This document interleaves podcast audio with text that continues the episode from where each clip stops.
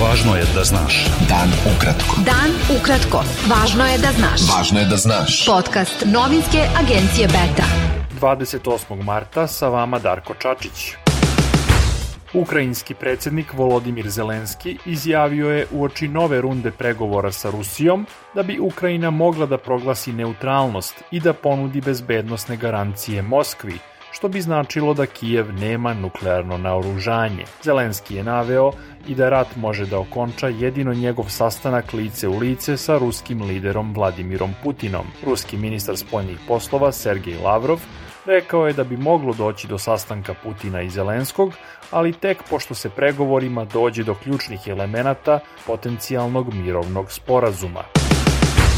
Šef ruske diplomatije Sergej Lavrov izjavio je u Moskvi da vlasti Rusije znaju kakav se pritisak vrši na Srbiju povodom rata u Ukrajini, ali da su sigurne da će Beograd nastaviti sa pametnim izborom u toj situaciji. Lavrov je predstavnicima četiri srpska medija rekao da Moskva na Balkanu vidi pokušaj Sjedinjenih američkih država da nametnu svoju hegemoniju. Šef ruske diplomatije je rekao i da bi Beograd mogao da bude lokacija za mirovne pregovore Rusije i Ukrajine.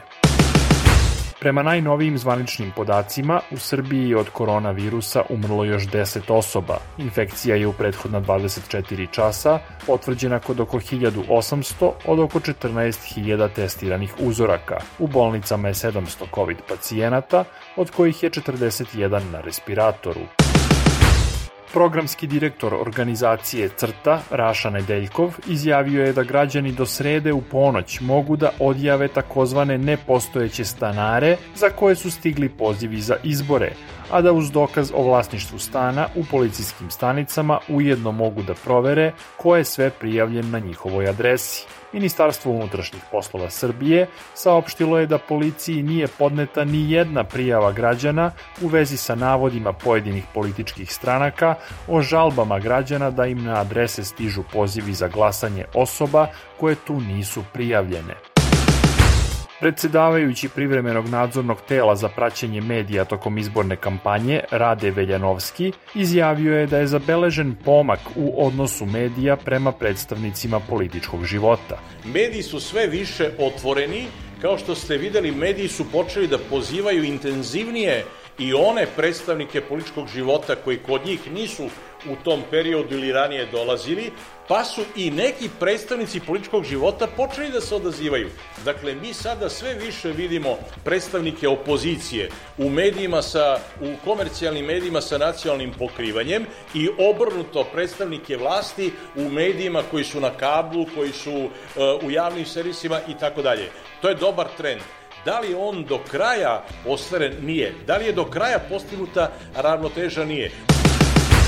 Predizbornu kampanju u Srbiji obeležilo je i to što u njoj učestvuje 10 osuđenih ili osumnjičenih ratnih zločinaca, od kojih šest podržavaju izborne liste i kandidate vladajuće koalicije, Srpske napredne stranke i Socijalističke partije Srbije, rečeno je na predstavljanju izveštaja Izbori pod lupom.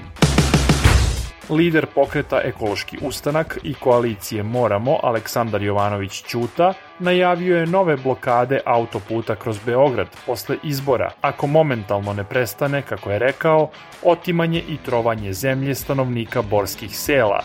Jovanović je rekao da stanovnici borskih sela više neće mirno da gledaju da im Kinezi upadaju u posede i otimaju i truju zemlju. Beta. Dan ukratko. Budi u toku. Članice grupe sedam najrazvijenijih zemalja dogovorile su se da odbiju zahtev Moskve za plaćanjem ruskog prirodnog gasa u rubljama, izjavio je nemački ministar energetike Robert Habeck.